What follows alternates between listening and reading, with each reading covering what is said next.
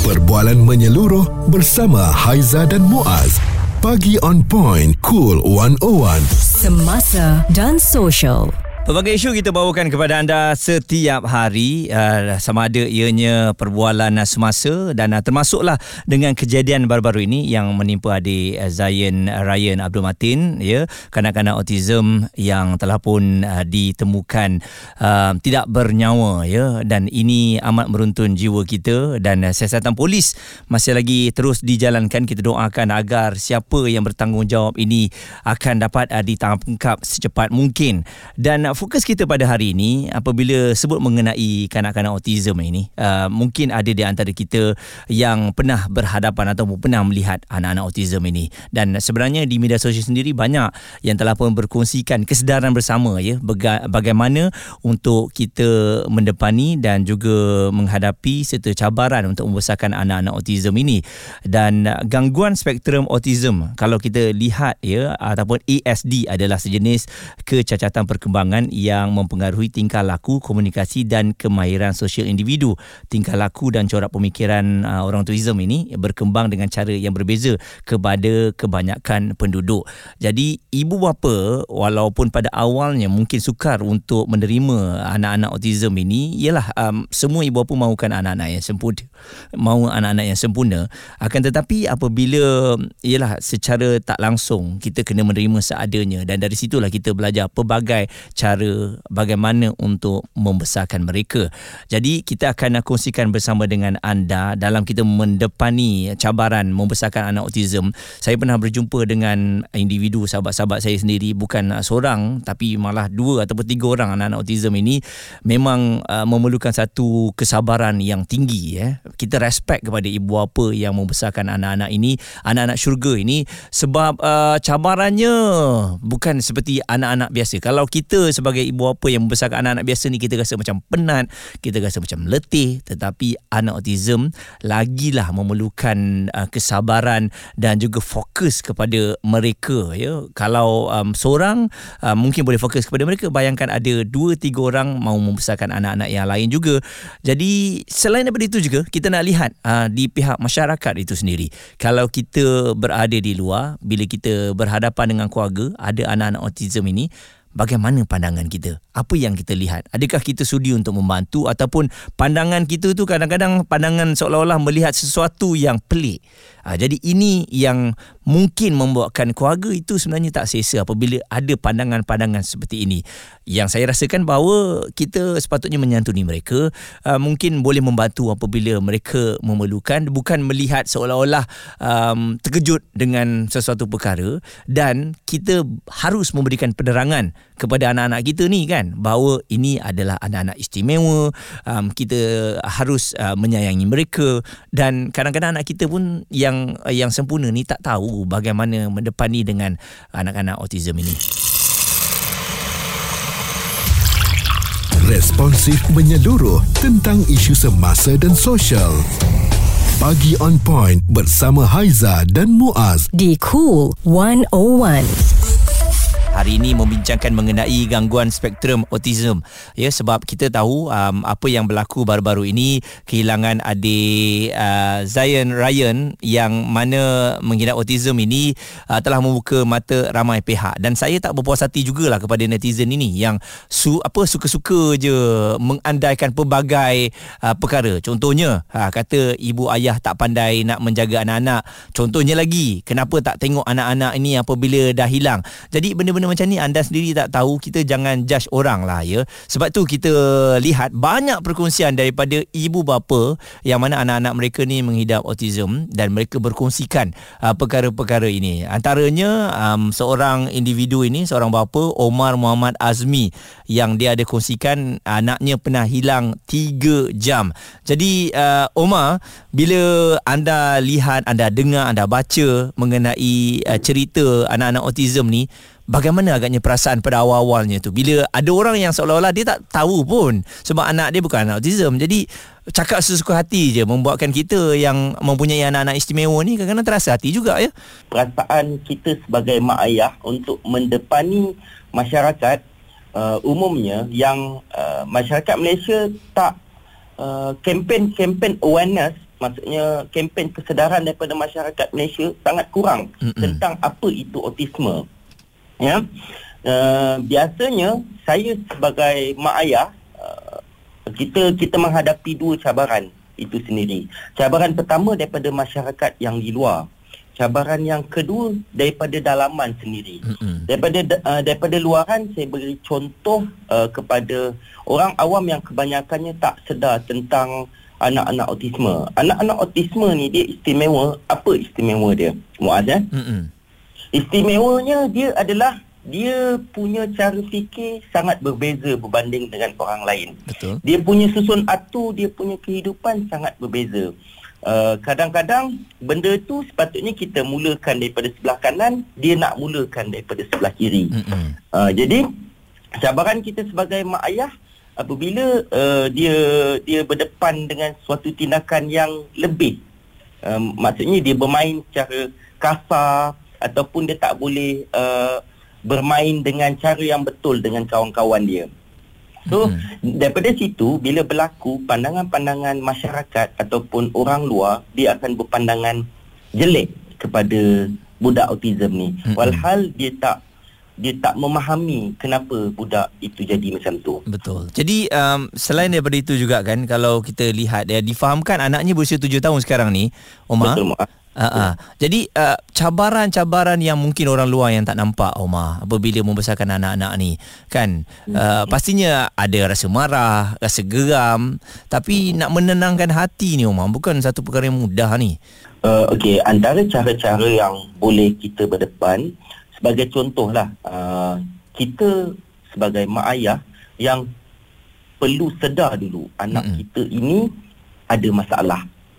Kita perlu sedar nombor satu, nombor dua kita perlu terima. Mm-mm. Jadi uh, kita perlu tahu sebagai contoh ada jemputan majlis perkahwinan Okey. ya ada jemputan majlis perkahwinan ataupun majlis kera'ian makan-makan sahaja Mm-mm. tengok kalau majlis tu besar mungkin kita boleh kawal sebab space tu besar tapi kalau kita pergi rumah orang kan rumah uh, jemputan rumah orang mungkin rumah orang tu jenis rumah yang cantik jenis rumah yang orang yang jenis jaga rumah dia tak memahami tentang uh, autism Mm-mm. biasanya saya akan elakkan daripada pergi tempat-tempat yang macam tu agar uh, saya tak uh, saya dapat jaga perasaan uh, saya sendiri Mm-mm. uh, uh, supaya saya tak ada masalah dengan orang tersebut. Okey. Jadi saya akan saya akan jagalah uh, sebab saya tahu uh, masyarakat Malaysia memang uh, secara jujurnya saya boleh kata 80 ke 90 silap sebab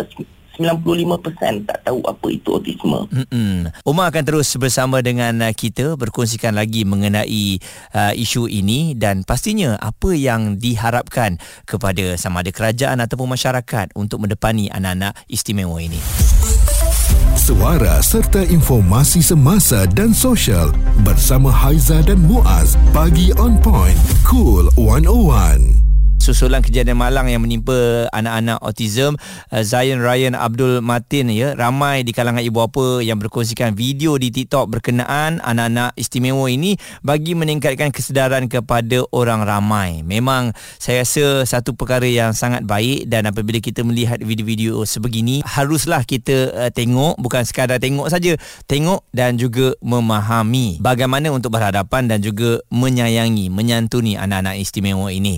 Omar Muhammad Azmi masih lagi bersama dengan kita. Jadi Encik Omar mungkin dari segi harapan yang dimahukan dari segi pihak kerajaan ataupun orang ramai untuk anak-anak istimewa autisma ini. Okey, uh, pertama sekali uh, apa yang saya boleh uh, war-warkan ataupun cadangkan tindakan-tindakan yang perlu dilakukan oleh kerajaan sendiri untuk menyedarkan rakyat Malaysia. Kita tak boleh salahkan mak ayah yang tak uh, tak memahami kenapa sebab dia tak dia tak uh, ada mak ayah yang mempunyai anak autisme itu sendiri pun tak sedar anak itu Mm-mm. ada autisme. Ya. Ramai. Uh, kerana dia tak boleh menerima. Sebenarnya Betul. penerimaan itu yang pertama. Mm-mm. Jadi apa yang boleh saya cadangkan adalah kerajaan sendiri perlu lebihkan kempen awareness ni selain daripada NGO-NGO yang ditubuhkan oleh mak ayah itu sendiri. Okey, Mm. saya bagi contoh. Saya uh, sedar anak saya ada autisme pada umur 7 tahun. Hmm. Jadi perkara ini sudah sangat lambat. Betul ha. Tak ada experience, saya tak tahu apa itu autisme, saya tak faham tentang apa itu autisme. Uh, bila nak masuk sekolah saya baru tahu anak saya ni ada masalah ni, ada masalah. Barulah saya pergi berjumpa dengan pakar. Tapi nak sampai ke level pakar untuk menyedarkan kita tentang autisme itu pun ambil masa. Mm-hmm. Jadi saya ingin sarankan kepada mak ayah kita boleh sedar apa itu autisme, ciri-ciri autisme, autisme yang ada pada anak kita itu se- seawal umur 2 tahun setengah. Mm-hmm. Daripada apa yang kita dapat kesan eh? Daripada tingkah laku dia uh, antaranya adalah dia ber, uh, dia bercakap secara sendirian. Lepas tu dia tak menunjukkan banyak minat. Mm-hmm. Lepas tu dia banyak mengulangi sesuatu perkara tu berulang kali. Dia tak boleh main olok-olok dia suka mengibas-ngibas tangan dia. Lepas tu dia suka ketawa sendiri. Hmm. Banyak lagi contoh-contoh yang kita boleh kenali uh, tentang uh, ciri-ciri autisme tu. Hmm. Jadi, kempen kesedaran yang saya dapat tahu adalah daripada pertubuhan-pertubuhan yang ditubuhkan oleh mak ayah anak-anak autisme ni. Yep. So, hmm. apa yang saya nak uh, uh, masyarakat Malaysia sedar melalui kempen-kempen yang mungkin kerajaan boleh lakukan adalah dengan uh, kerajaan perlu lebih menyedarkan mm-hmm. mengadakan lebih banyak program-program kempen kesedaran tentang anak-anak autisme ini. Jadi bagaimana dengan anda mungkin ada pandangan uh, dan juga cadangan ya uh, untuk kita kongsikan bersama ini kesedaran bersama ni bagi tidaklah nanti kalau apa-apa yang berlaku kita menyalahkan ibu bapa terutamanya apabila anak-anak kita ni ada menghidap autism ya ataupun autisma ni uh, kita pada awalnya mungkin menolak ya ataupun tak dapat menerima kenyataan ini. Yalah semua kan ibu bapa mahukan anak-anak yang sihat ya. Tapi nak atau tak nak kita harus menyayanginya. Dan saya rasa kalau semua masyarakat menyayangi anak-anak istimewa ni bersama mewujudkan persekitaran yang lebih selamat insyaallah perkara-perkara yang tak diingini dapat dielakkan suara serta informasi semasa dan sosial bersama Haiza dan Muaz. Pagi on point cool 101 kita mengharapkan setiap hari setiap pagi kan ada sesuatu yang kita belajar lah. Uh, terutamanya dalam kita menyantuni kita mendepani anak-anak istimewa anak-anak autism ini. Uh, sebab sekarang ini nak atau tak nak kita tengok di mana-mana saja. Sama ada adik keluarga kita uh, rakan-rakan kita jiran-jiran kita ada anak istimewa ni. Sama ada ini berbeza karakter lah setiap daripada mereka ni kan. Ha, jadi kita tak nak nampak mereka je seolah-olah kita nampak sesuatu yang berbeza. Nak lari, uh, buat muka kan. Anak-anak pun tengok, eh apa ni ayah? Siapa tu? Kenapa dia macam tu?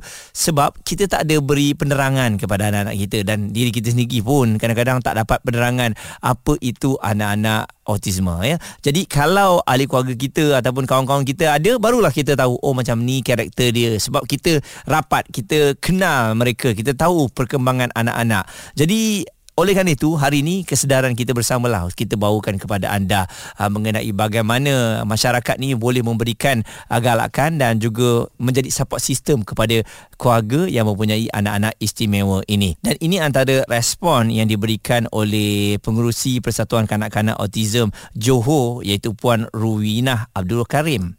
Jadi apa yang bapa kena buat adalah cuba untuk dapatkan hikmat nasihat daripada pakar untuk confirmkan apa sebenarnya masalah anak tu. Jadi bila mereka dah tahu apa masalah anak itu, kita boleh membantu apa lagi yang kita boleh buat in future. For example, if mereka kena start dengan terapi, so pergilah untuk buat rawatan terapi. If mereka perlukan ubat untuk mengawal mereka punya emosi, so dapatkanlah ubat daripada pakar. Dan kalau mereka memerlukan OKU card, so mungkin kita boleh bantu untuk assist mereka supaya mereka dapat OKU card. Dan Faizal juga ada berkongsikan mengenai pandangan beliau. Pandangan saya uh, bila berhadapan dengan anak-anak autism ini ia bergantung kepada situasi. Jika anak-anak autism ini bertindak seperti biasa, normal dan dia nampak tenang dan mungkin kita boleh uh, layan dia sebagai macam orang biasa. Cuma layanan tu tak silap saya lah. Seperti yang ada saya baca, perlu lebih lembut berbanding dengan orang normal ni. Tapi jika dia bersifat tantrum dan juga hyperaktif uh, dan mungkin uh, berada di dalam dua kawalan uh, itu kita serahkan kepada pihak keluarga lah yang lebih memahami uh, dan lebih kerap bersama dengan uh, anak-anak mereka yang mengidap autism ni. Okey dan satu lagi dalam situasi yang mana kalau kita lihat eh anak-anak kita bermain tiba-tiba ada anak istimewa ni yang turut bermain bersama dan kadang-kadang mereka ni akan berebut mainan lah uh, sebab apa yang mereka mahukan mereka nak jadi milik mereka. Uh, jadi kita nampak ada pergaduhan perebutan di situ kita kena cepat-cepat lah ambil anak kita kan. Kita kena tolerate lah uh, supaya anak-anak kita pun uh, sedia maklum bahawa oh uh, kita tak boleh bergaduh dengan mereka ni. Uh, kita kena sayangi mereka, kita kena bertolak ansur. Uh, jadi itu perkara-perkara yang penting. Secara tak langsung ianya merupakan pembelajaran kepada anak-anak kita. Anak-anak kita yang sempurna ni kan bila mereka tahu oh ni kanak-kanak sebegini. Mereka ada macam ni. Ini bagaimana cara untuk berhadapan dengan uh, mereka. Jangan kita terus memarahi anak-anak istimewa ni. Kadang-kadang kita sendiri pun tak tahu kita nampak dia macam pukul anak kita terus kita nak melenting. Kadang-kadang ibu bapa mereka pun tak sempat nak mengawal anak-anak istimewa ni. Jadi kita sebagai orang yang normal ni bila nampak perkara itu berlaku, tenang dulu. Ya, tanya kepada ibu bapa mereka dan selalunya ibu bapa akan explain, minta maaf lah anak saya ni istimewa. Anak saya ni uh, ada autism ya. Jadi uh, secara tak langsung tidaklah kita ni judge anak-anak itu apabila mereka ni bermain dengan anak-anak kita. Okey. Jadi kesedaran bersama kita harapkan dapat membuka minda. Jom terus dapatkan pelbagai info. Sekarang ni mudah saja Google dan juga anda cari saja di media sosial ramai ibu bapa yang telah pun berkongsikan mengenai kesedaran bersama anak-anak istimewa ini. Kita doakan bersama agar uh, semua ibu bapa diberikan kekuatan untuk membesarkan anak-anak autism dan juga um, akan sentiasa mendapat support sistem yang kuat daripada ahli keluarga dan juga pastinya kita sebagai rakyat Malaysia ini akan sentiasa memberikan sokongan kepada mereka. Suara serta informasi semasa dan sosial bersama Haiza dan Muaz. Pagi on point. Cool 101.